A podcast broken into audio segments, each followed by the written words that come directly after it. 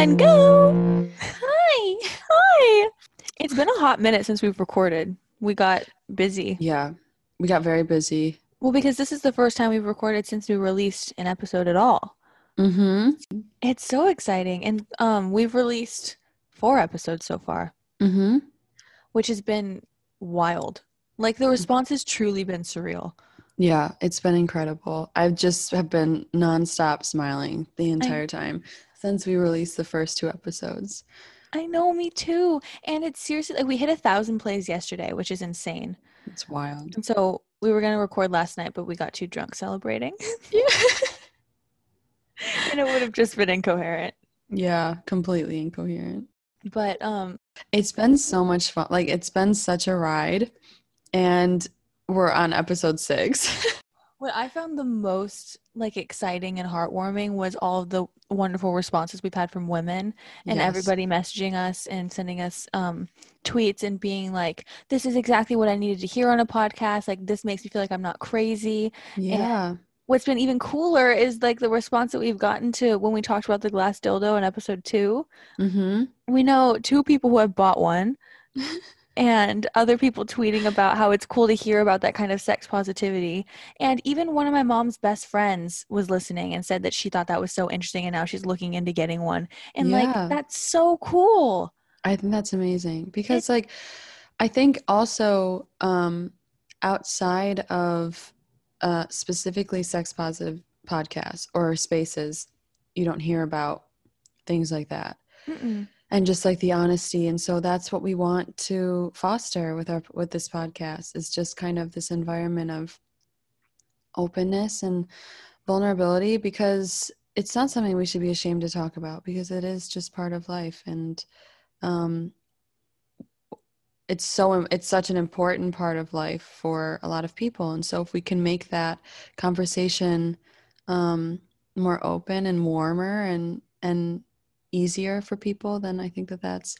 that's what our that's what we want to do. And so the fact that we've had this response so early on um and we intend to continue with with that kind of content is is really heartwarming and it's amazing. And it's so exciting and i think Emilie and i go back and forth struggling on whether or not like how much we should share Mm, because sometimes we we worry that we're too much or that we don't want to just we don't want to turn people off with how open we are yeah. but this is just a firm that we're gonna if you think that we've been off the rails thus far get ready. Yeah get ready because we've decided we're not filtering anymore because every single thing that we've gotten the best responses to have been the things that we've debated cutting.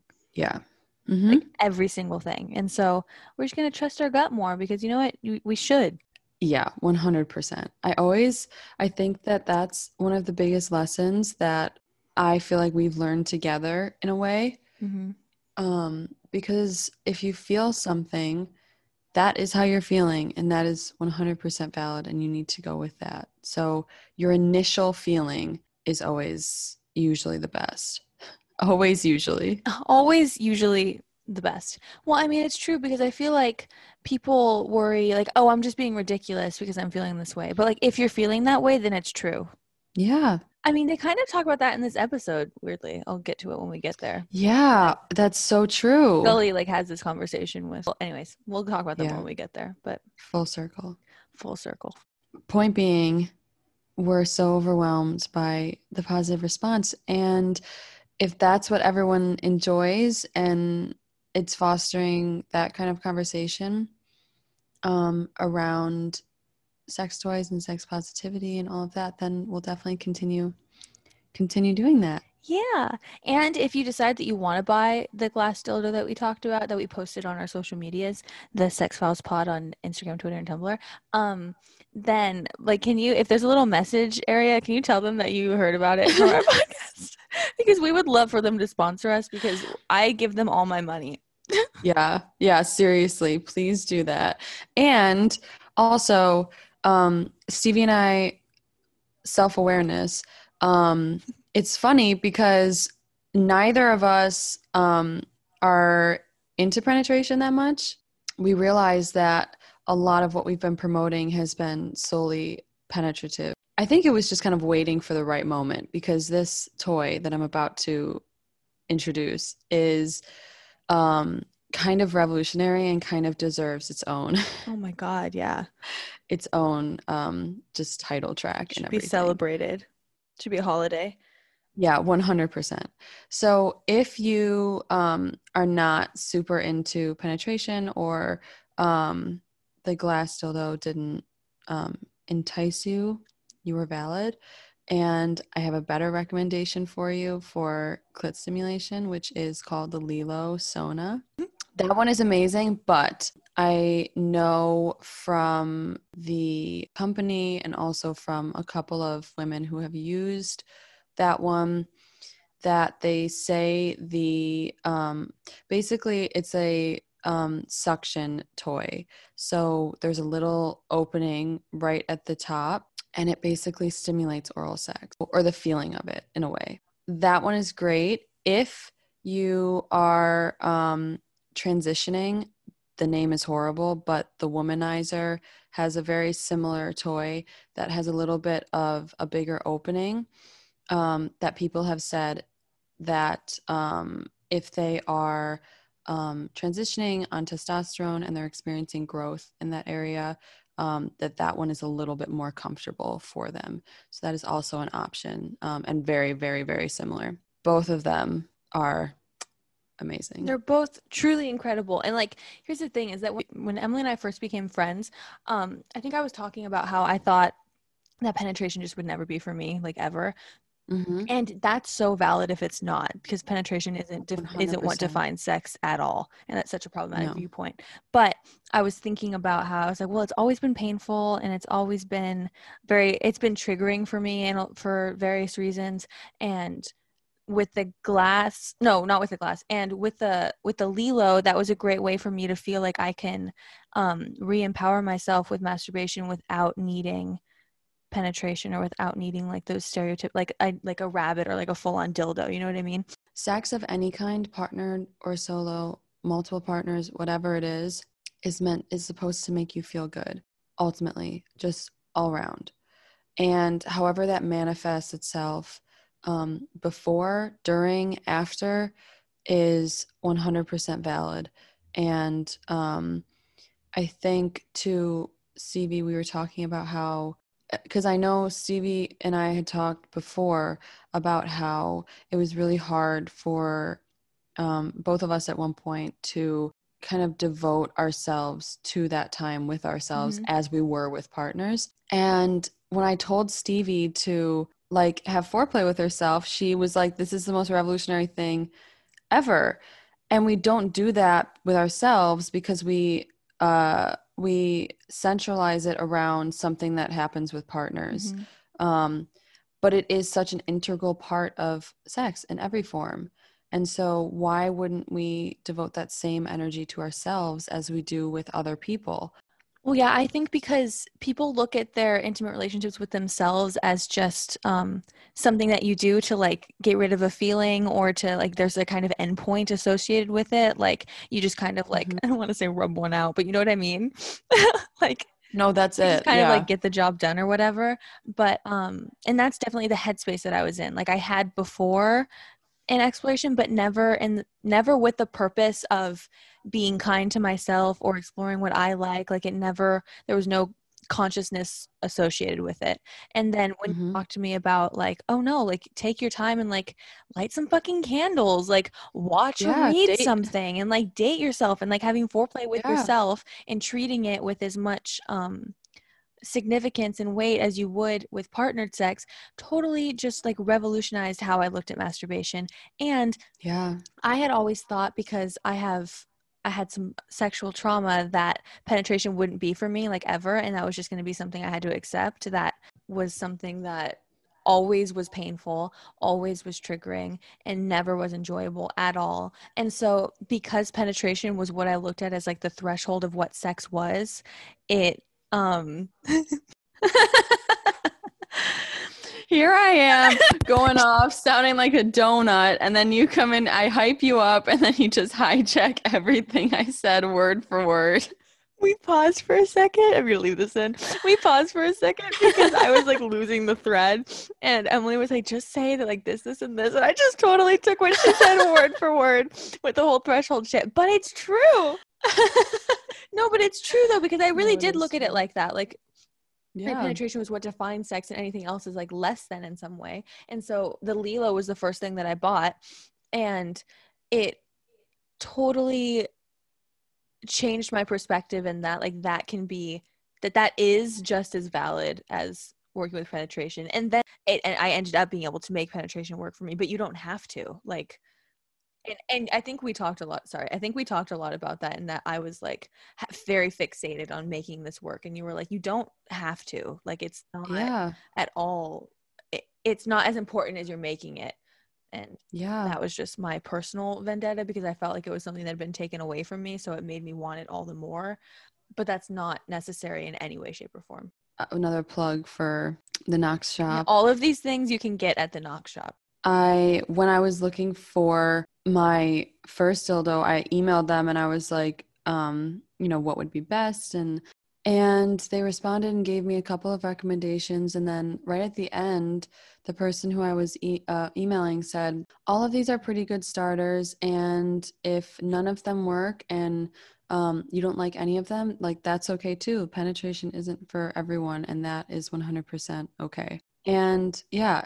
And and it is because i think it's so upsetting to me because i find that um, because of the narrative and because of the importance and the centralization that we place around penetration that women who experience um, any kind of uh, like endometriosis or Mm. vaginismus or any type of similar um, situation they feel like they're made to feel like they're broken and they're not at all like sex is me- is meant to make you feel pleasure in some way whatever form that manifests itself. And i think too the issue is is that people will accept that and then they say if we're talking in terms of heterosexual like just say a heterosexual relationship. Mm-hmm. So they'll say like well then how can i be in a relationship with a with a man? And it forces you to take the narrative of sex away from penetration and literally focus it on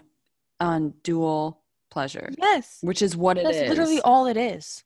I'm thinking of one woman specifically um that i follow. Her name is laura on instagram we can look up the account and post it later. She um yeah, she works she worked worked for BuzzFeed for a while and she has endometriosis and um it makes penetration impossible for her.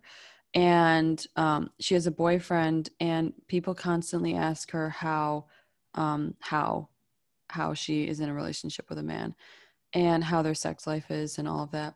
It's it's it's frustrating for me. We talk about this often about how it's very sad to see how lacking a lot of women are in recognizing that they don't owe anyone anything. Mhm. It's sad to see women conform to things and standards and, and practices that they aren't even comfortable with because they feel it's something they have to do.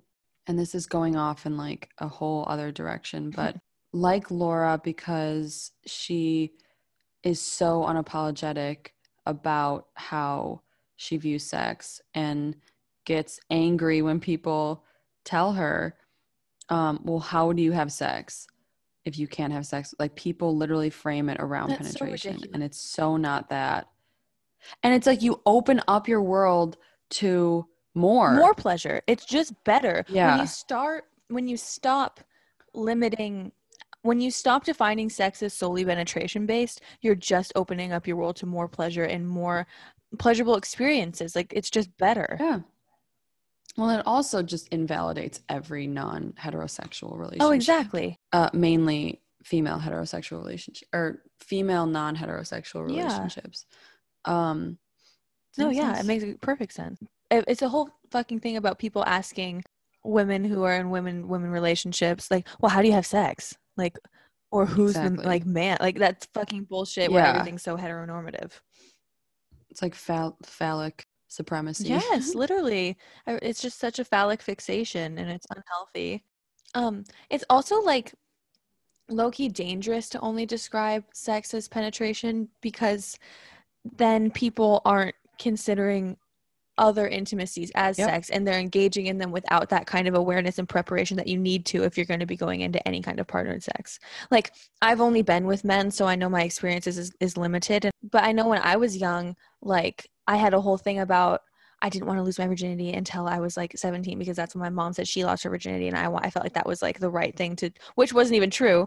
Um but um and so I was like really waiting on having penetrative sex, but I was doing everything else from way too early of an age without realizing how that was affecting me because I was like, oh, well, this isn't sex, so I don't need to go through and like prepare or um, have any kind of conversations or even use protection in any way. That was so detrimental to just my fucking psyche at that age and like whatever and like how I was Yeah. dealing with the sexual relationships.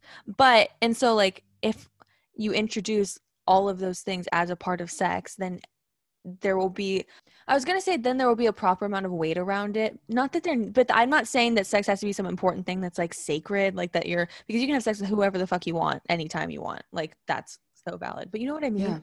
Well, I mean, always. I mean, sex comes with responsibility, Yeah, that that's what I mean. particularly with partners, because you're involving one or more people, other people, into a situation. It's like penetration is the main course, and everything else are just like little tiny appetizers. Yes. And so it also takes away the fact that like there could be violation happening Yes, and yes, yes. non-consensual things happening um aside from um if you're aside from if penetration is involved and you know whoever is, is violated might not feel that it's their place to say something because oh it wasn't really sex it wasn't Yes. Which is also very dangerous Yes. And my assault when I was 15 did not include penetration, but I, so I didn't validate it as one sex at all to any Yeah. kind of non consensual activity. And three, even when I first started talking about it in therapy, like years, years later, I lied at initially and said that it was because I felt Mm. like my intense feelings Mm. over it weren't valid because it was, didn't have to do with penetration. yeah Somehow felt like that's more violating and more painful. And so yep I was saying that like, oh well like it made like I was talking about it as if that happened because I felt like that was the only way to validate the intense reactions I was feeling. And then eventually got to the point where I could say that that's not what happened. But yeah it's still difficult like I still struggle with invalidating that because of that. if you feel like you um have been violated then you've been violated Yes. like and, and i think that that this speaks to the broader conversation about how um how much so to speak money there is to be made in uh in dethroning women of their autonomy Ooh, go off. like Sound like a donut my fucking ass. up until this point i feel like i have um because the um the less women recognize that their body is their own the less control they feel that they have over their body and ultimately the less control they feel they have over their emotions and what they're feeling. Taking that power and taking that autonomy away from girls and women um, encourages rationalization encourages um, making excuses for other people um, encourages seeing the good in other people more than prioritizing their own feelings that's all i have to say about that but that goes into that broader conversation basically is what i'm saying just about how much how much power there is in stripping women of their autonomy Yes. Like it's so that's so true. What a great way to word that. Um the point of this was that we wanted to recommend the LELO, yeah but then but then but then Yeah. um but no, that's great. I feel like I'm happy. We've been meaning to talk about that stuff for a while and we it just kind of ended up on a tangent. the conversation is so much bigger than obviously we can we can even touch Mm-hmm. or you know dip our toes into so it feels very overwhelming to talk about but i am very passionate about it so it's Right. it's hard to it's hard to focus um a conversation around one thing that's why Mm-hmm. i feel i feel silly because No. It's so important and we'll have endless opportunities to delve more into these things as they become relevant to the plot, Yeah. which they do immensely. yeah very true Because Okay, that's how we true. became friends. that's so true So that's That the whole point. So to get in, do you want to get into the episode? yeah let's Okay. do it So this is season one, episode six, called Shadow, and it's about none of the things we just discussed. So, I mean, um, no, I mean it's relevant. It's always relevant. It's always relevant. Not maybe not in this episode as much as the other ones, but um um but a little bit. So the episode opens with the sound of a woman crying. When does the fucking show not open with the sound of a woman crying? I swear to God. No, actually, yeah. So then the pa- camera pans around and we see that um, we're in Howard Graves' office, right? And she's looking at pictures of him on the wall, and there's weirdly one of him and Bill Clinton. I don't know what the point of that was. Really? Yeah, it was so strange. Oh my god. I don't know what the point was, but um, We we cannot start talking about Bill Clinton right now. no, we can't. Monica But- Lewinsky stan. we love her. She's our queen. Fuck Yeah. yeah. Anyways, um, she has so this woman who's crying. She has really cute '90s Bretts in her hair, and she's um. I talk about her clothes a lot in my notes. Yeah, she's so cute. She's so cute, and she's um packing all the pictures off the wall into a box. And so then a woman comes into the office, and she's like, "OMG, Lauren, I've been looking for you." But um, then it gets like all awkward and weird because you realize she's crying, and she's like, "Oh fuck." Um, it's like that gif from Thirty Rock with um. I think it's either Tina Fey or it's somebody comforting Tina Fey with a broom on the toilet, like there, there. oh yeah, yeah. That's what it reminds me of. That's Jane. Um, but then um, she asks um, if she needs anything, and she's like, "Well, it's been a couple weeks." And Lauren's like, "Well, I've never known anyone who's died before, and I've definitely never known anybody who's killed themselves." So that so then we know that she's in Howard Graves' office who killed himself. Mhm. So the woman gives Lauren her paycheck and gives her a really awkward forehead to forehead hug. and tells her Um, to go home. It was so yeah. strange. That whole moment was so awkward. Again, it just speaks to I mean men writing these two women interacting. They're like, yeah, when women comfort each other, they just like press their foreheads. Uh, Maybe that's a Chris Carter thing because that's all he fucking has Mulder and Scully do. Like maybe that's, his That's so fetish. true. He's like, why won't anyone press their forehead to mine? But the one thing I want to say about Jane is like, I love how she's like, Curl, it's been weeks. I know. And then she hands her a paycheck. She's like, Girl, here's your bag. Go date yourself. Like, go home. You're right. That's literally what she said. She's like, go. So I kind of, yeah, I kind of stand Jane. I like Jane. I think we stand Jane too. Because she was like, It's been weeks. Like, get over it. Here's money. Like, go do something kind for Oh, yourself. fuck this man that you're all bent out Yeah. take over. Like, Literally. not worth it. Right. She tells her to go like date herself essentially. So Lauren's outfit is so cute. She has like green, um, what? Read verbatim what you wrote down. I read it. Lauren's outfit, green shit flowered pants. so cute.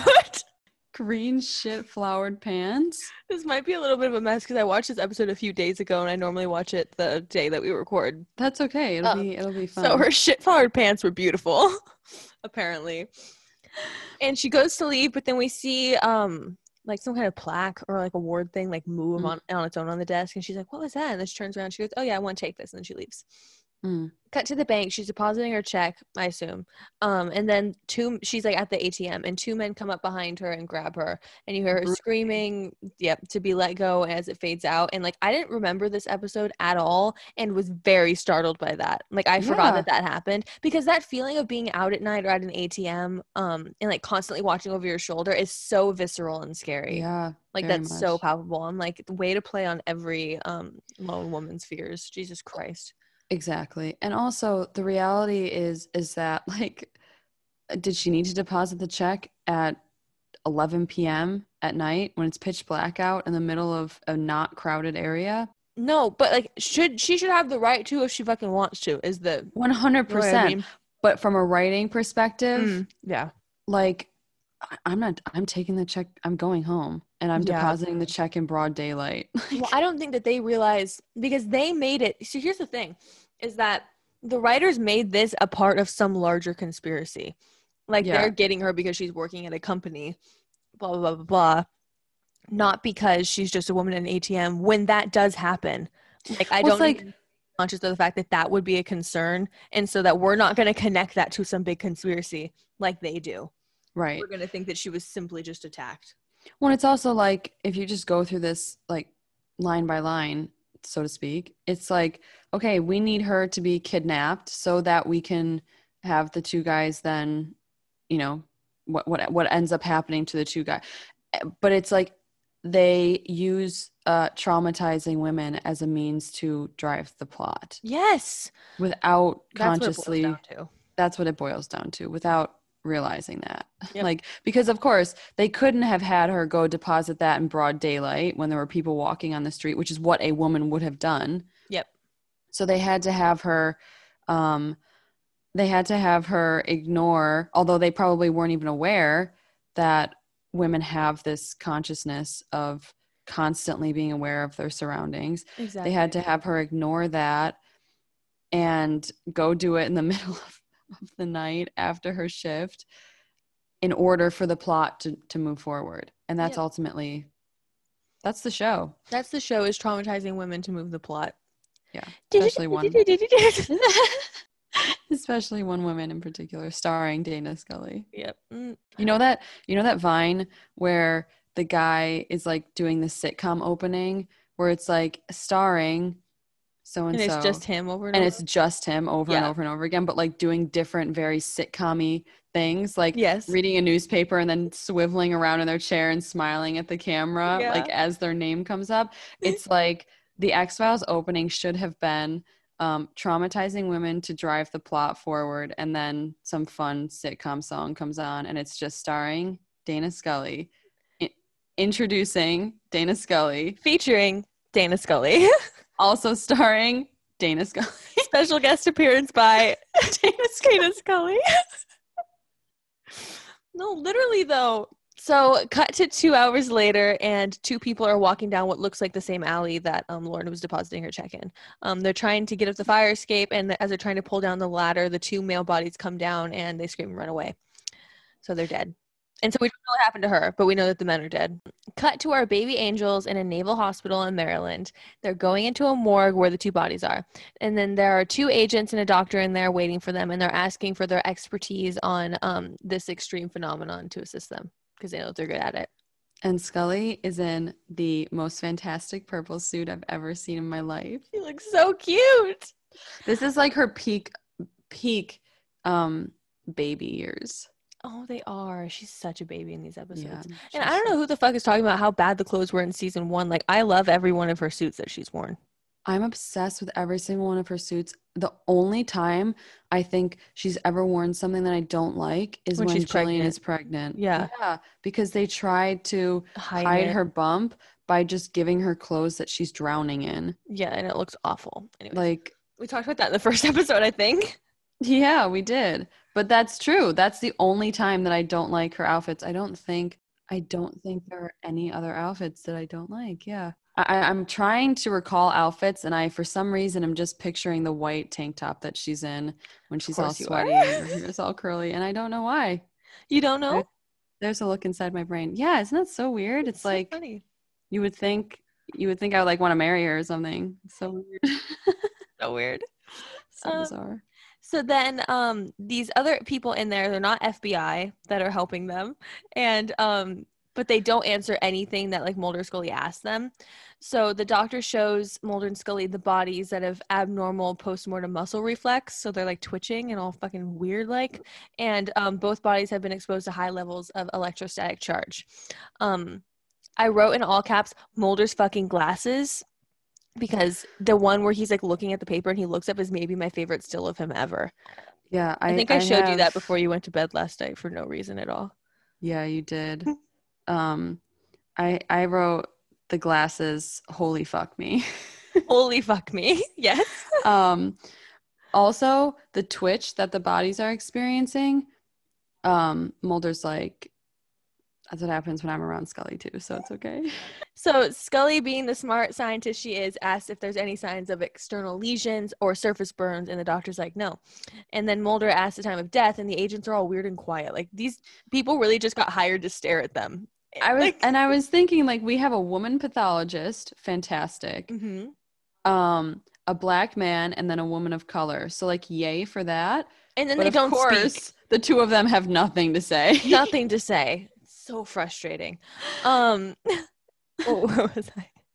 Um, and so then they don't respond to the time of death, and Scully's like, "Well, it can't be long. The bodies are still warm." And I wrote "gross" because ew. I hate the Yeah. word "warm." It makes me think of farts. Ew. Or like it makes me think of like you know when you would go into class and the seat is warm from the person who was there Ew. before. It's gross, right? I don't like the word. Yeah, I don't like that either. Now you've ruined it for me. Anyways, the doctor says that they died sometime over six hours ago. But their Mm. um Scully's like, but their body temps haven't gone lower than ninety eight point three degrees. And Mulder asks where they found the bodies, and they're like, dee dee dee, crickets. Um so Mulder gets all frustrated and is like, "Well, tell us how you transported them so we can try to figure out why the bodies haven't cooled." And th- and then he's like, "Hey, you called us down here." And Scully's all like, "Ooh, he's mad," and she loves it. Um, and She loves it so much. so much that the doctor highlights that the inside of the victims' throats have been completely crushed, but it seems like it was done from the inside because there's no external lesions. So they're asking if they've ever seen anything like this, and Mulder says, um, "No, they haven't seen anything like this." And they're like, "Okay, bye. Don't tell anybody about this." Um, and Scully, when they're in the hallway, is like, "You lied. Like you have seen it before. I can tell." And he's like, "No, I wish willfully participated in a campaign against misinformation." Blah blah blah. Semantics, and Scully finds it hot. Um, Yeah, I mean, she's not alone. yeah, no, me either. It is hot. Why are liars hot? They're not. It's just the fact that he was smart enough to. The bar is so low. The fact that he is smart enough to. To, but then I was like, this is definitely him taking a page out of Scully's book because in the last or one of the last episodes we talked about how she's so smart to pull him away from what's happening to mm-hmm. pull him out of I think it was Jersey Devil. So the last Yeah. episode we talk about how it was so smart of Scully to be like, "Come on, Mulder, let's just go." Because then he doesn't give away he doesn't show all of his cards and then get himself in trouble. So he you learned that from her. That's what I I I think that I think so. Yeah. Oh, I love that. that. Yeah. I yeah. That's cool. Okay, so he says that he has cases like this in the X Files, but um, none of them all combined in one case. So like, there's been elements, but not all concentrated. Right. And then she's like, "Well, how the fuck were their throats crushed?" She doesn't. She doesn't say the fuck, but. And then he whispers psychokinetic manipulation all close to her face in a dark hallway, and like all I have to say is like how kinky. Um, Yeah, seriously. and she laughs, which is cute, but he's really serious and he brings up like Russians, of course. And she's like, fuck, why do you have to ruin everything? So then they stand so close in the elevator and the tension is high. And then he fucking wraps his goddamn arm around her and breathes on his glasses to show that he took their fingerprints with with no one looking. And I rewound this scene a few times to see if you can see him do it, and you can't, which is a bummer. Um I know. like I wish So- that they would have like included, or at least David would have like at least looked like he was going to do that. Like there's no, you cannot see any hint of that at all. Like I get that Well, no one was supposed to notice, but like But then like if you're watching and you're like not not totally with it, that would make no sense. I know. Like you like if even if they just showed him like like focusing in on the finger on the the people's fingers And then a close up on his face. That's literally all. and that need. was it. Yeah. Yeah. whatever. But it's like it's like ah yes, the classic marking fingerprints on your own personal glasses. Yeah, doesn't everybody do that? Like, yeah, Normal FBI practice. Yeah.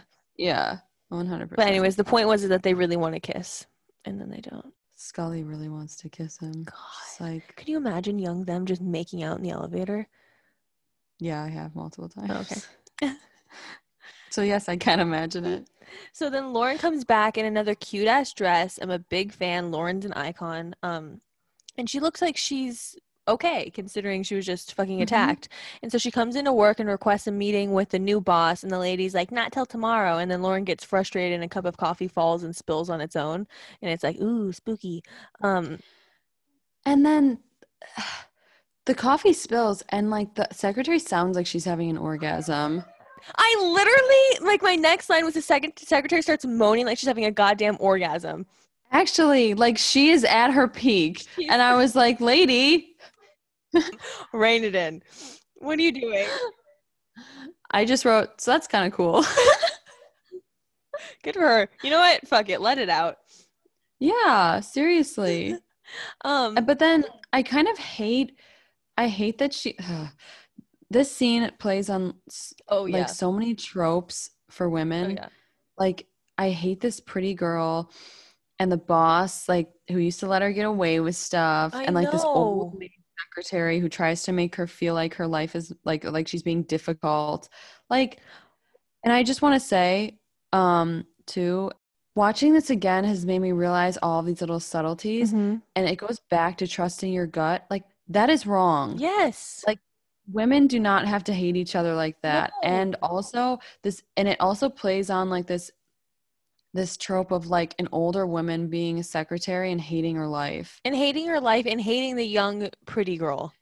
exactly And the young pretty girl's stupid and not good at her job and just gets where she is because she's pretty and young and the boss likes her. yes exactly yeah like, why can't they come together and her be like, yeah, I'm really sad that the boss died. And she's like, I know it's hard. And she's like, this boss makes me uncomfortable. And they can like be together in that. Like, fuck. Exactly, exactly. Anyway. And uh, the thing that bothers me the most is that she's trying to make it seem like Lauren is being difficult. I know.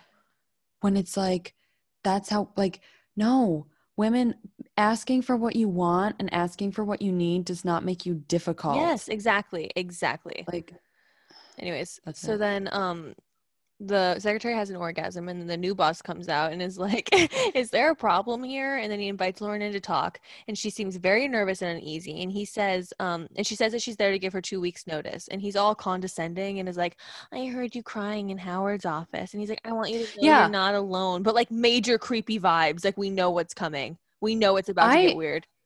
yeah, 100%. And I also fucking hate Jane for being a little snitch. Why did she have to tell him that I she was crying? Jane, we loved you. I know. Then that really made me angry.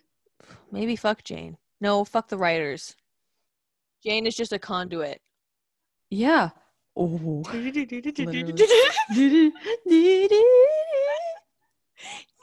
I'll do it.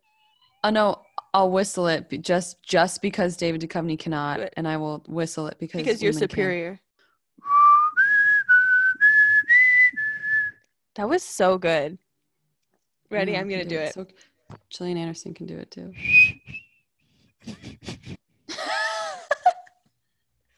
I am David on, Duchovny do this. No, I can't do it. No. Yes, you can. You did it in the beginning. You just have to take a deeper No, breath, and you have to keep your lips. You have to keep your lips um pursed.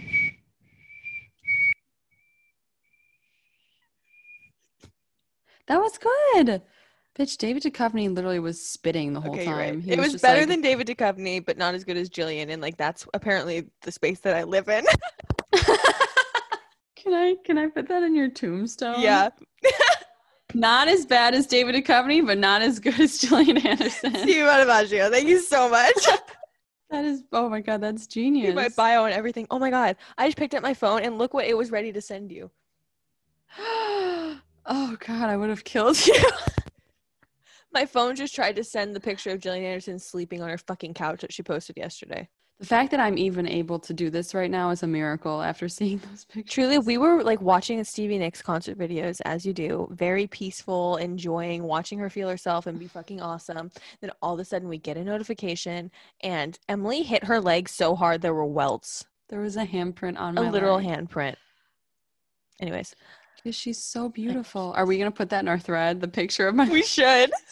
she looks so happy and so healthy and so like she is just she's worked so hard her whole life I know. and she's so successful and she's so talented and i just i love women succeeding I love and i love it that it's her I love that she seems so happy and so healthy and like rested and just like confident. Like, ah, fucking go you. Like, yes.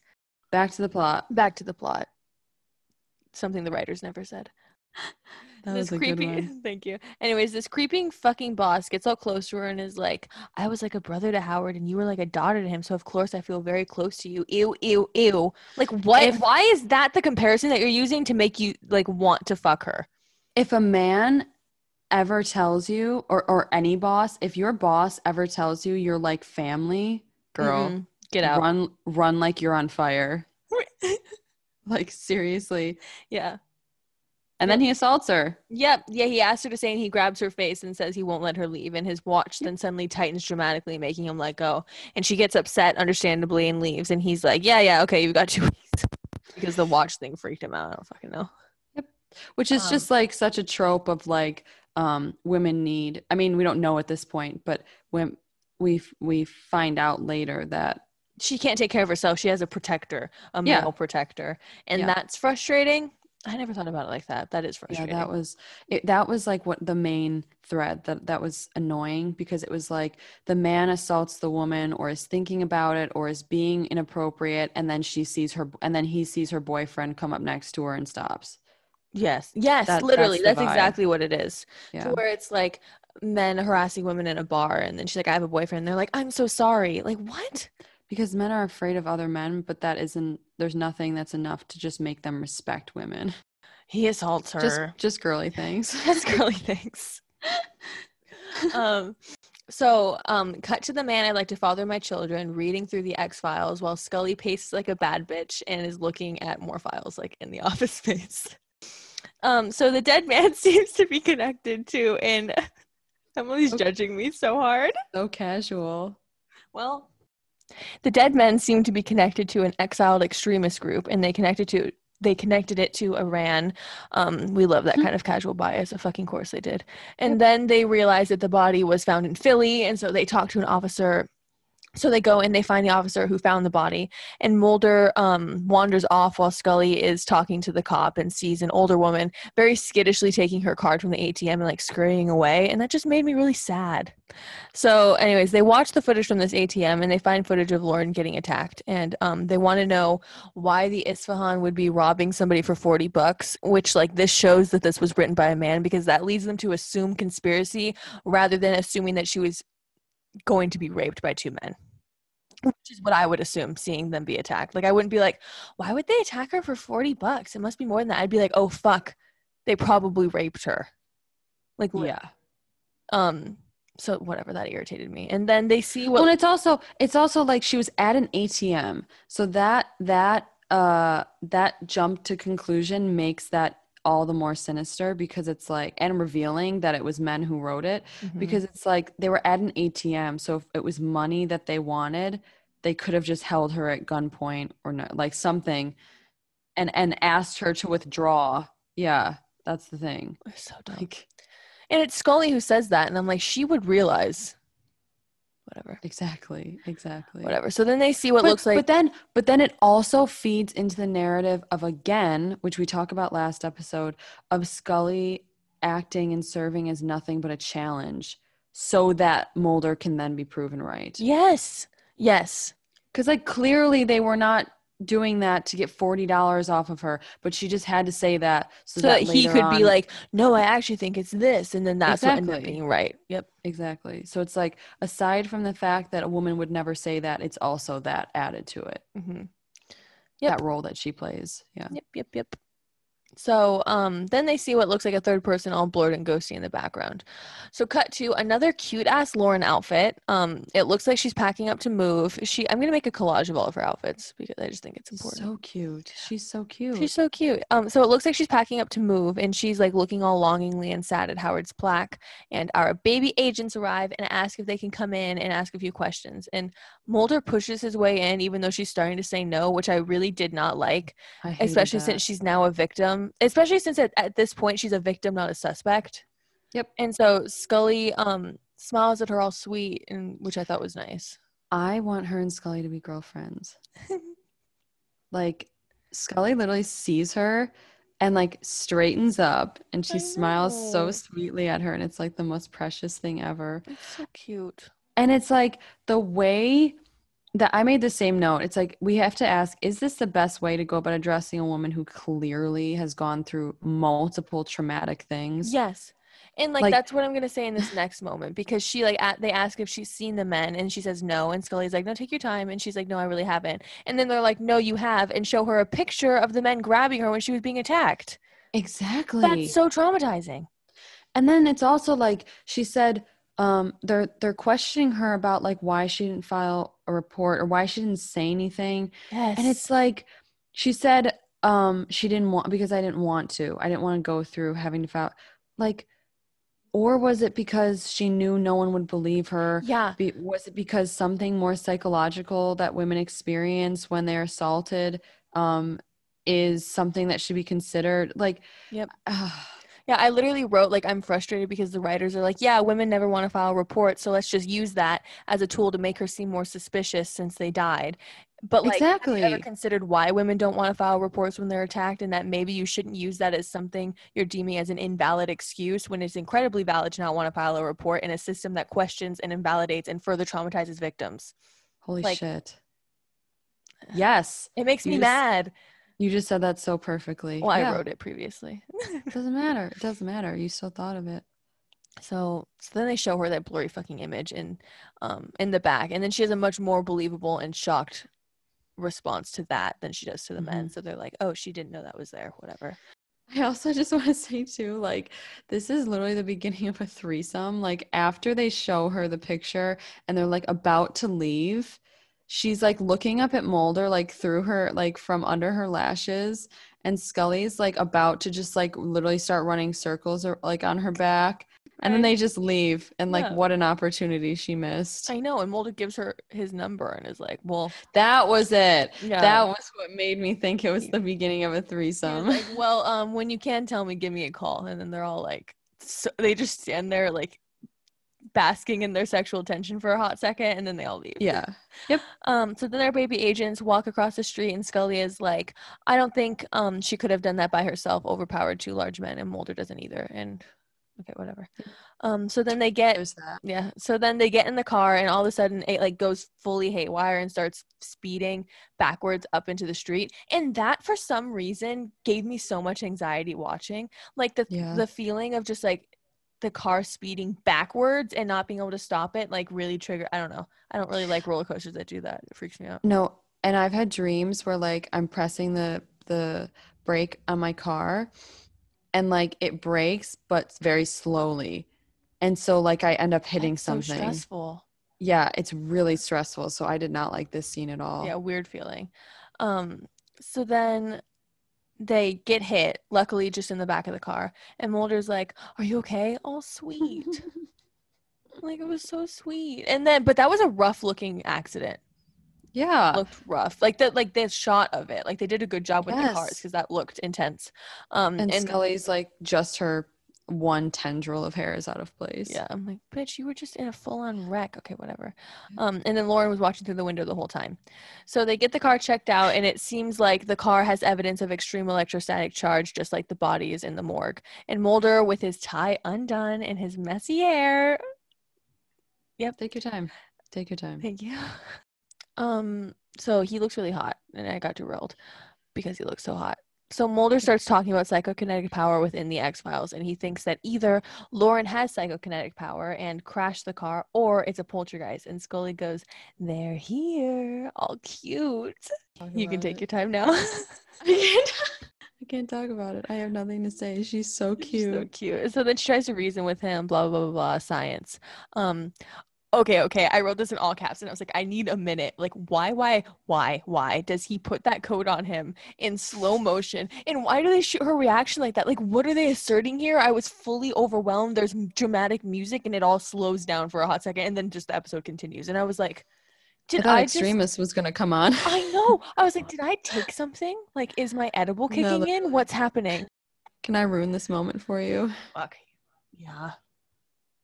Again, this is this is the this is the dichotomy of yeah. Wait, let me just think about how hot he looked for a second before you ruin it.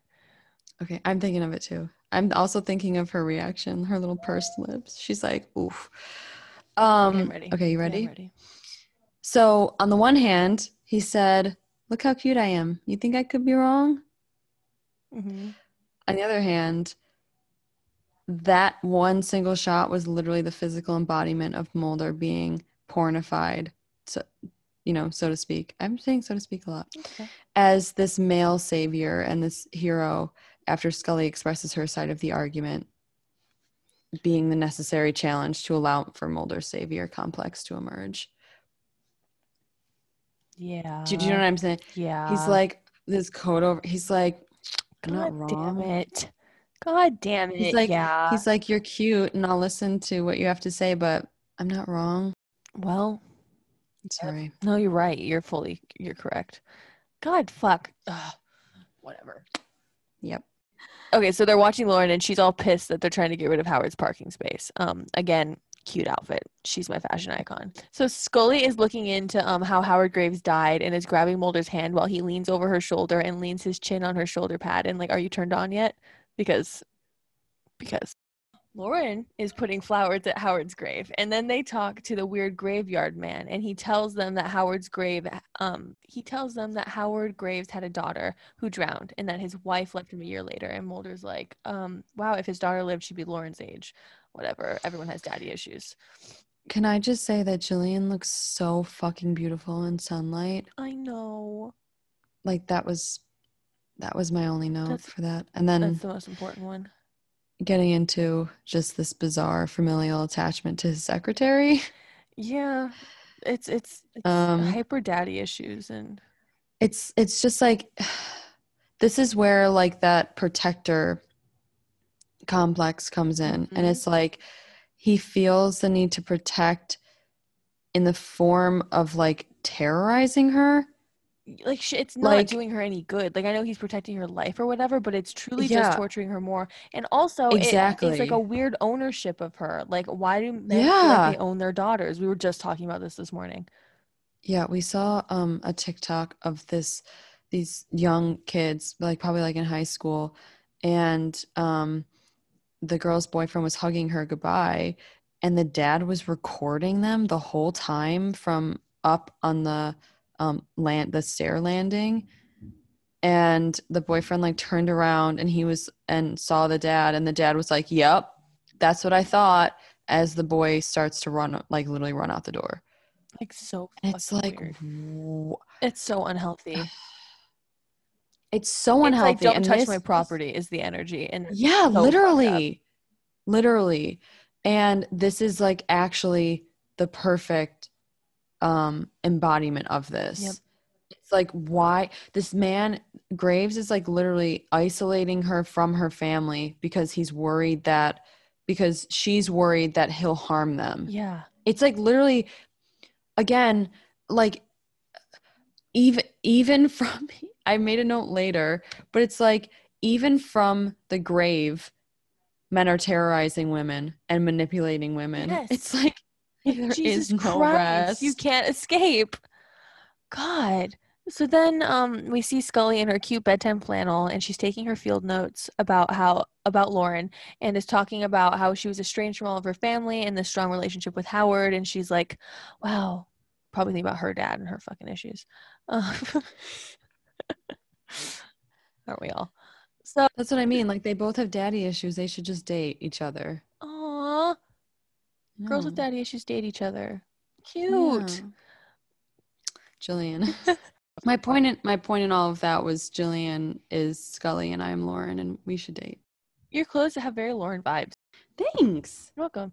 Okay, okay, okay. So back at the FBI office, they found what looked like a man in Lauren's house with her in um, Moldy's pictures, and it's Howard Graves. Dun dun dun. So Scully is like, "He's alive," and Mulder's like, not necessarily." Like what? Uh, annoying Again, again, again, again. Again. It's like oh every God. time. It's really bad in the beginning seasons. It gets a, that Yeah. bit is one of the few things that gets better as the show goes on. And it's also like that that coupled with the fact that it's like she asks so many questions in the first season. Yeah. And it's like you are the most rational and capable and intelligent person in the room always. Always. Like I know Mulder is tall, but like he also eats evidence off of the floor. Like she needs to trust her instincts. I know Mulder is tall, Full but he also circle. eats evidence off the floor. Full circle, trust your gut. Actually, like then I there was this tweet that someone made a while ago and it was like I have to find it. Keep going, I'll find it because it was just Scully. So cut to Lauren and her kitty sleeping. She hears Mhm. noises downstairs. This episode is just playing on so many women's greatest fears, it seems. Yeah. That just seems to be, you know, Yeah. traumatizing and, I, women. and it, it, it wouldn't surprise me if this was like the episode where they were like that was really good we should do more of that because oh, fucking probably, actually. playing on women's biggest fears is just the show They're like, wow, that worked really well.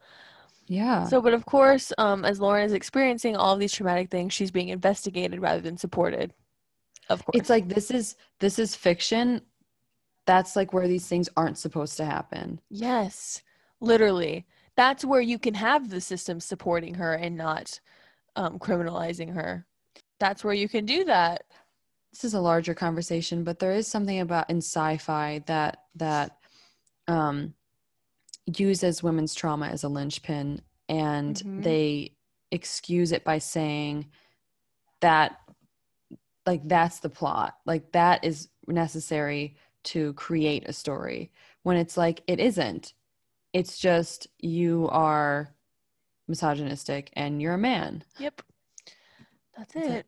So she hears a man saying no over and over, and she walks down the hallway with the baseball bat, and he's saying, like, don't do this to me. And she recognizes his voice as Howard's. And then I wrote, oh, I forgot about this scene. So she approaches the bathtub and sees a full bathtub with pooling blood in it from one from what looks like two specific slits in the water, but there's no body, and that's so graphic. Even if there's no body, they made it very graphic.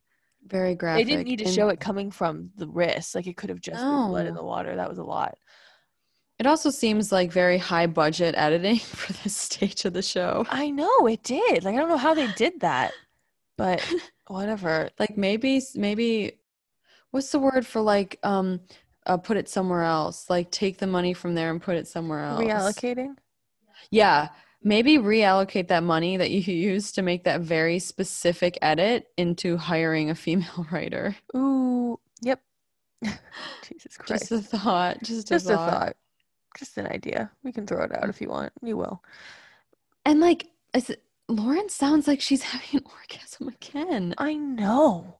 and i'm not sure how i feel about that like women being in fear and sounding like Ooh, I don't like that. yeah I don't like and sounding as they would when they were like in supposed to be immense pleasure. peak pleasure exactly Interesting. Interesting. mm-hmm. That's a larger conversation. Such a larger conversation but also um one that we can summarize right now it's like why again it's just the fact of like taking something that um that plays on women's worst nightmares Mm. and it's also like the hijacking of women's pleasure just in a different way than society already does Yeah. and and taking it away from them Mm-hmm. And making it for somebody else and not for them Yep. this episode this is good I know. Remember we're really we coming were- full circle a I know, lot we are a lot. Like everything's kind of tying together, which is funny because we were just talking about how there's nothing to talk about in this episode. yeah We found it. so. Wow. Um, ladies your pleasure is yours that's the moral of this. Maybe that'll be the name of this Yeah. episode. it should be I, i'm i'm partial to scully gets a girlfriend but i, I would substitute Oh. it for that Oh, I no i would that's a good- substitute it for that Okay, we can we can think about it. Um, but she determines essentially that through this, uh, he didn't kill himself and that he was killed. So, Mhm. cuts to baby bees and what? Baby bees? Who's baby bee? i don't know Wait, what do i have I wrote i don't know I wrote cut to baby bee and Scully. Cut to um our little babies and Scully is sure that he faked his death and that um the company is into something and she's half right. Um Mhm. then Mulder's like maybe you're right and she's like wait you think I'm right and I'm like mm. she makes me sad. no you need to think that you're right I know you need to know that you're right. Yeah Not just think no. Um, Yeah. And then he's like, yeah, all you have to do is prove that Howard Graves is still alive. Cut to a corner saying, Howard Graves is very, very dead. Like, lol, Scully's wrong. I'm not laughing at all. That's not funny that wasn't funny at all at all. But I also, also- I love this actress. She comes back a lot. Like, she's in Pusher as well, and maybe even another episode. i like her too She's in Duane Barry. Sorry. it, it annoys me because it's like kind of a trope on like the angry black woman Oh, which i hate yeah, because every time they Like- cast her in a character, she's always this like angry woman in charge, and like for being in charge, but not good for being the one that's invalidated because she's angry and in charge. exactly God, every And time we think we get something, I know, I know. and then like it's it's um she's fa- she's she's given that characterization because Mulder is being a smug asshole yeah, when like the woman is literally just trying to do her do her job. job, and Mulder's. Yeah. Isn't that the also the theme of the fucking show? Women trying Yeah. to do their job and Mulder being a smug asshole. Yeah. Anyways, um, That that So I literally wrote- me. I just wrote Mulder's all smug that Harry because because every single non-white man listening to this has been on the receiving end of that behavior Yep. like the the receiving end of just like this smug white man mm-hmm. who like s- acts like he knows everything and like is just trying to like get you to say something that he already knows Yep. and it's like i'm literally just trying to do my job I know. Please literally. alone So he's all smug that Howard's actually dead, and then they realize that the body was identified by Lauren Kyte, so they go to check the tissue sham- samples of his donated organs. Um, and wow, the the actor playing the doctor talking about his organs is also in Piper Maru is, is also in the episode right after Piper Maru in season three. Like I just watched it. wow They reuse actors all the time in this show. well probably because they were still they were in vancouver so Oh yeah, that makes a lot of sense. Anyway, i so I love know. that. I do too. So then cut to Lauren's going away party. This outfit is a dunce and I was really disappointed about it. I know me too But she's about to leave but stops in Howard's office for the last time before she goes. And then creepy new boss comes in and shuts and blocks the door, which makes me so anxious. Um, and then he threatens her, says that he knows that Howard told her about the involvement with the Isfahan, I think. And then Yeah. and that if word gets out, he'll essentially have her killed like they did with Howard. And then um she calls a very hot and pensive Mulder and asks him to come to her house quickly and then hangs up. But the creepy man saw her make the call. Can men leave women alone Yep. like No, apparently. the boss like yes lock her in the room and then stand blocking the door Fucking Like- horrifying. horrifying. She barely gets by him too.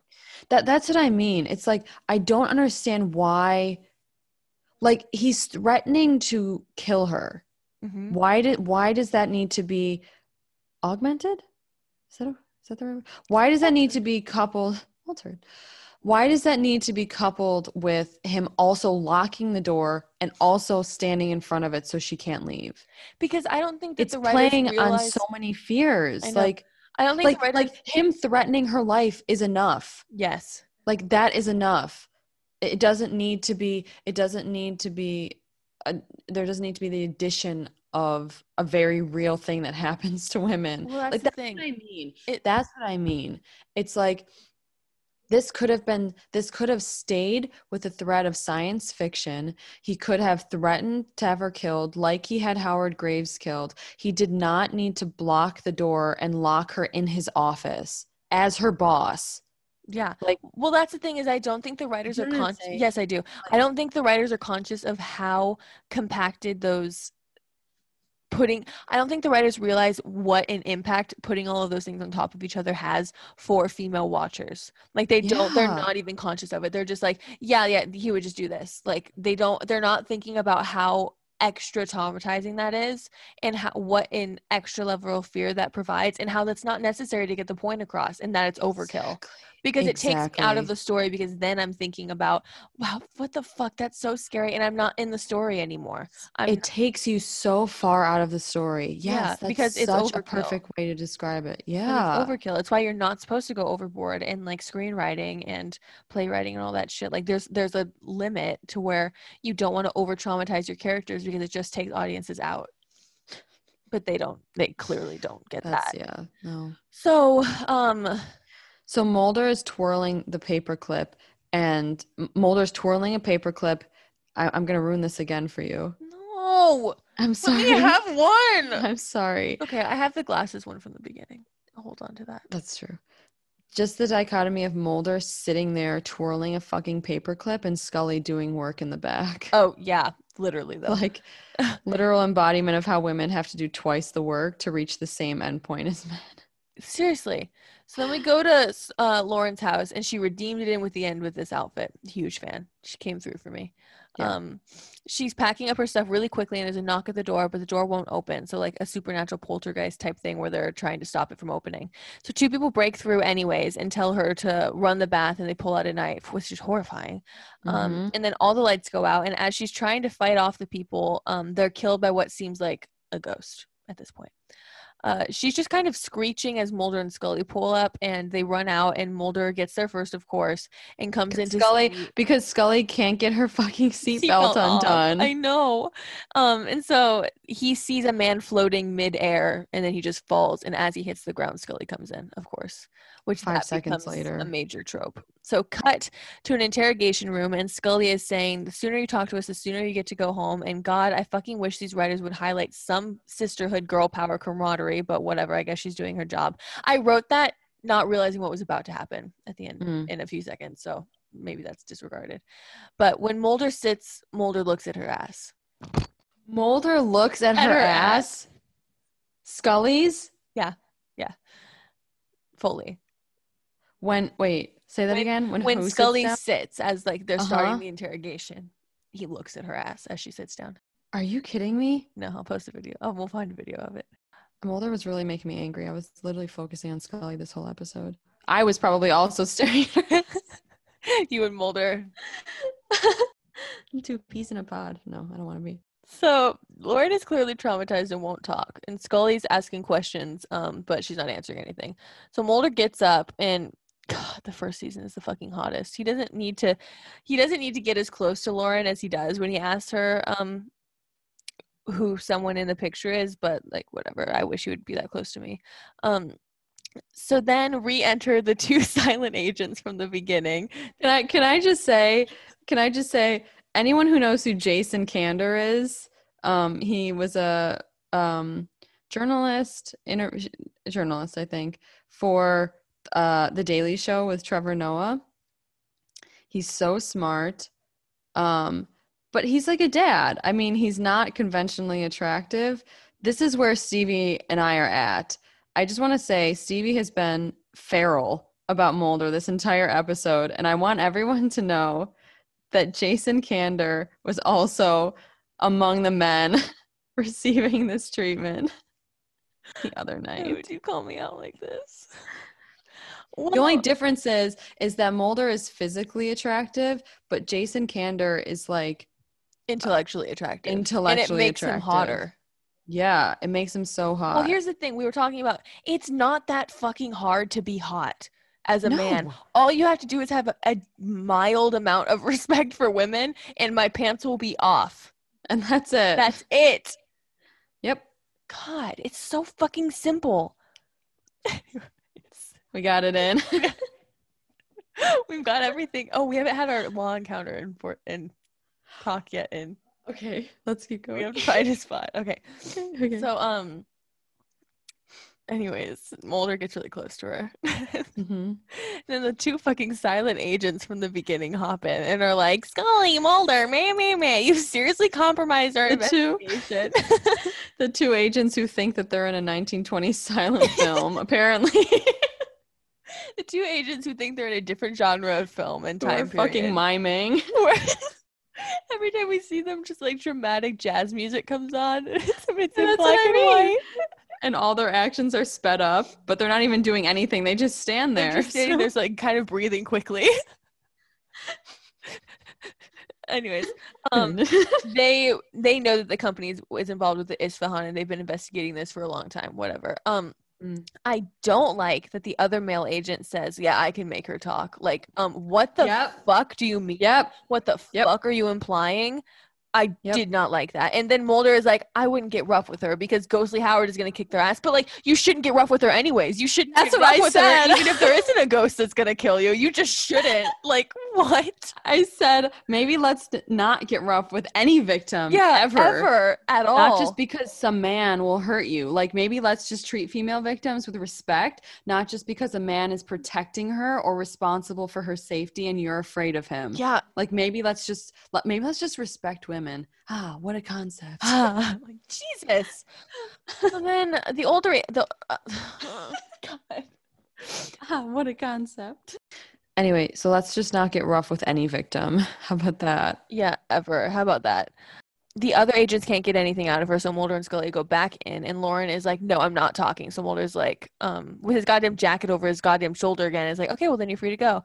And then she goes to leave, and she's like, "I can't go back to that house." And like, of course, she's a poor woman has been through so much in this short amount of time. And then Mulder is like, "Is Howard watching older over you?" And Scully's like, "Oh, good fucking god."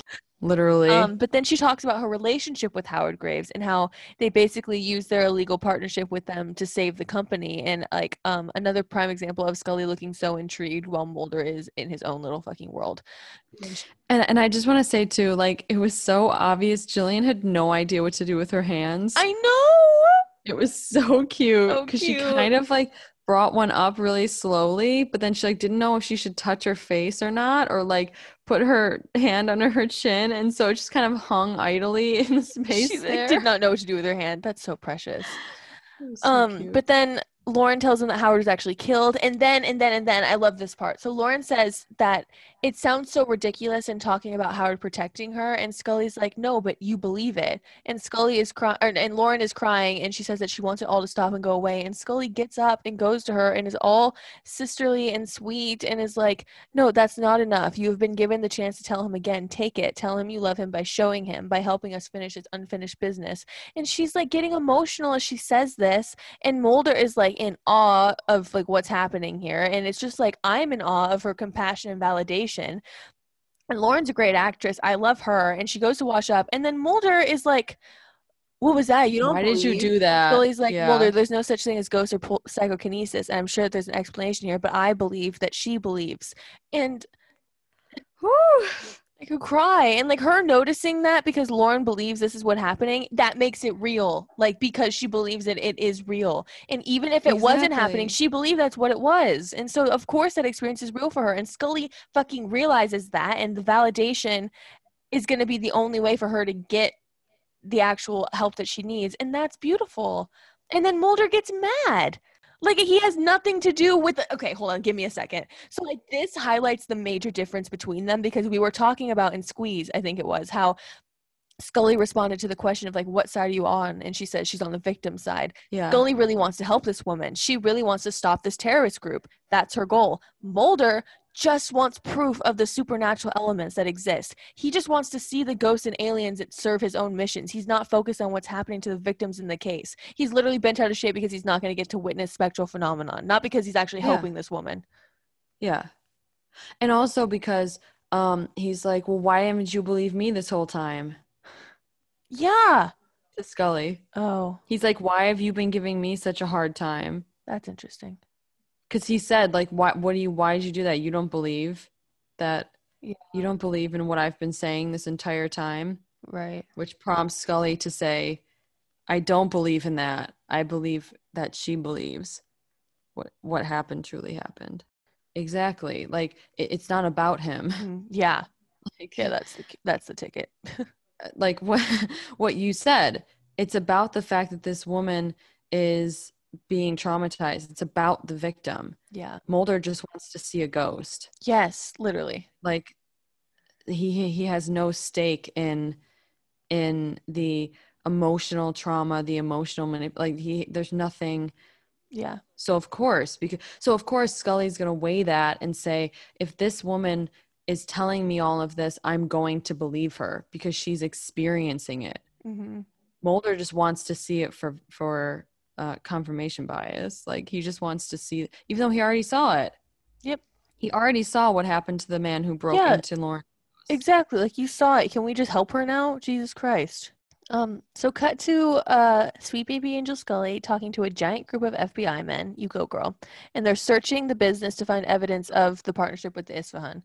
And Lauren has another great fucking outfit, lots of great tops and high-waisted pants. Um, they both check on her in a really sweet way, which is cool. Uh Scully comes in shouting orders. And is this do you know that interview where she's talking about how is Yes. is this that part?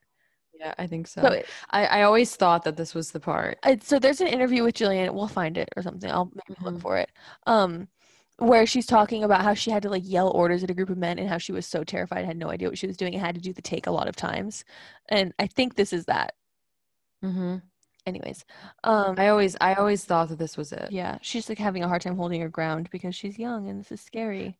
and and the take that they ended up using she's good up until the very very end when the scene is over she's like I know. You can see her be like, "Oh my god, thank God." yeah But I mean, that's fitting for where Scully is in her career at that point. Like, it makes Totally, sense. totally. Um, Scully. so really and- Gillian Anderson is just is just a stellar actor and she meant to do that True. I mean, well, I, Gillian Anderson being new parallels Scully a lot, which we've talked about. Like Mhm. they parallel each other and where they're at position wise coming into a new workspace. Um so they're searching and searching, they can't find anything, and G- Dorlund, the mean boss man, is clearly very unbothered unbothered, and they're like, shit, we don't have him. So then Lauren yells at Dorlund and he's like, I don't know what you're talking about, you stupid bitch. And why is he allowed to say that, but we can't see them kiss? that's such a good point Why is uh, why is it when we want to see them have fucking sex at the family show all of a sudden, but when someone's calling a woman a stupid bitch, that's allowed? what the fuck? I hate it here. it's a family show until until um until a man needs to project his misogyny and get his anger out on an unsuspecting woman. Yes. Jesus Christ. Um Lauren lunges for It's him. it's a it's a family show until a man needs to blame a woman for every bad decision he's ever made in his life. Yeah, literally though. So then Lauren lunges for him, but the ghost pushes him away and shuts the door, and the lights start going boom boom, and Scully runs and Scully runs back but can't get in. So there's pictures flying and papers are swirling, and it's like a whole thing. And then a floating knife cuts a slit in the wall, revealing evidence that they've been looking for. And Scully comes in, and and then Scully comes in, and it's a fucking mess, and they have what they need, and yay. Um, final cute Lauren outfit. There was only one dud. I think the percentage was great. Well done, costume department. Yeah. Lauren's leaving and she says she'll come back to testify and she says thanks genuinely and then dips, which like fair. I had to Yeah. get the fuck out of there. So Yeah, then our baby agents are left alone. And then Mulder asks if she believes in an afterlife, and she says, I'll settle for a life in this one, which makes me sad because her life gets hijacked by this journey. And it's like, Yep. that, okay, I'm not going to get into that. And then, then, then sh he asks if she's ever seen the Liberty Bell, and she, because he's never seen it. And he's like, I really want to go. And so then they drive away together to go see the Liberty Bell. And like, I don't know the significance of the Liberty fucking Bell, but there's got to be a fic where they revisit that later together. And I want to read it because that's really cute and it's date night. Okay, so then flash forward to Lauren in her new life, and um, this last outfit is an old lady dress, but I'm I'm low key about it. So It's like an Elaine Benes dress. oh, it is an Elaine Benes dress, and so then she, sh there's like rumbling, and she thinks Howard is back, but it's just a train. So the moral of the story is the truth set her free, and the end. What a journey! I didn't think that would take the route that it did. Me either, but it's like there are just so many tiny That's that's how it is. It's just microaggressions that are pictures of a or that are that are indications of a larger picture. Yep. That's what it is. Yep, yep, yep. Um, And I love how full circle this came. I know we like brought everything back. That was beautiful. yeah. Okay, do you want to do Gillian Anderson's corner really quick? Let's do Okay, it. Okay, okay, I have one. I've been holding on to this for so long. I wanted to show you for a week. I'm so excited. I've hyped it up too much. It's really not that big of a deal, but Okay, says you to the woman who literally slapped her own leg so hard over a picture of her sleeping. so I found a song, and by and by me, I mean my old boss sent it to me because she thought of me, and it is by a band called Tacocat, and Mhm. it's called Dana Catherine Scully. And I don't think I can play it on here because copyrights, but Can you read some of the lyrics? oh lyrics? yeah, let me look up the lyrics. Oh my god. It's like Loki a bop. Really? Yeah. So it's it's like there must be an explanation, a logical way to find the constant paranormal is nothing that can't be defined because she's the only one thinking it through. She's got the shoulder pads, no nonsense attitude. The truth is out there, but so are the lies. To see a world through Dana Catherine Scully's eyes. Oh my god, this is poetry. I know it's like the picture of composer. She knows the facts that she won't pacify. She wants to know what's out there, but she needs to know why. Because she's the only one thinking it through. She's got the perfect hair, no nonsense attitude. The truth is out there, but so are the lies. To see the world through Dana Catherine Scully's eyes. I love that so much. I know. That's amazing. I'll play it for you when we're off. Okay. That is so incredible. Isn't that so fun? I love that that exists. I love that that exists so much. Right? It's beautiful. I love that. That's my Gillian Anderson's corner. Because Okay, that's gonna be my new favorite song forever. Speaking of Dana Scully, I found the tweet I was talking about earlier. Oh, perfect. It's um this is Dana Catherine Scully's inner monologue, I think. Okay. Um about Mulder. hmm Um, do I like him or do I just need my dad to tell me he's proud of me? Oh my god. Isn't that always the question? And that's uh that's our girl. That's our girl. That's our daddy issues plagued girl. But We I love love, her her for it. for it. Oh, Okay, I think that was a really successful episode. I think so too. Yeah, go us. That was really good. And we kind of managed to take, we were worried because it was not really a jam packed episode, but wow, was it jam packed with, uh, with problems? I know. I didn't like I wasn't consciously aware of them until I started reading back the plot notes. Yeah. And also, I will say the one silver lining was that moment between Scully and Lauren at the end. I really like that. that. really made it for me because I love that scene. like, I believe because what I believe because she believes is so powerful. I know. Someone And put it on a just so- t-shirt. transcendental beyond the show. Yeah. That in a lot of really like that was a very unconsciously progressive line. 100%. It wasn't on purpose, but it's okay. We'll take it. These are the crumbs we're taking. For all we know, the writers did it because they were like, this is a dig at her not believing Mulder, but her believing another woman. They're like, "What a bitch," and we're like, "Yes, queen." Yeah, which is which is accurate. Yep. To um how women are um characterized by men and by women. Yep. Yep. Yep. Yep. Well, we did it. We did it. That's it. That's it. episode 6 done. What's episode seven? Is that Ghost in the Machine? I think so. And then And then ice. ice, ice, ice, baby. Oh my god. I'm sorry. I'm sorry. I'm sorry. Keep that in. No. Yeah, it's funny. Okay. Um. Well, thank right. you so much for listening, and truly thank you for all the support that we've received over this past like, week and a half. It's been absolutely incredible, and we've just been like screaming on the phone about it for so long because we can't believe people are really listening and that you guys are like out there, and we love you so much, like Yeah. so much. Oh my god. Yeah, thank you guys so much. We love you a lot and we can't believe I'm just happy that people are enjoying it. I Every time someone finds something that we say funny or puts a smile on their face or it makes them feel less alone, um it makes me I just smile from cheek to cheek and my cheeks hurt. I'm smiling so much. But Literally also, same. just remember the this is truly consciousness raising is how women progress. Yeah. Truly. Just coming together and talking about all the things you're told not to talk about. Yeah. And Gloria Steinem, because I will bring her up every chance I get, Good. um, got into her the feminist movement because she said the more I started talking to women, the more I started talking about my experiences with other women's experiences, I realized that it was the system that was crazy, not me. And that is true. That's so powerful. And that's it. That's it. Thank you guys so much for listening. Thank you for listening And, to the um, Sex The Sex Files. And we'll see you next time. Bye.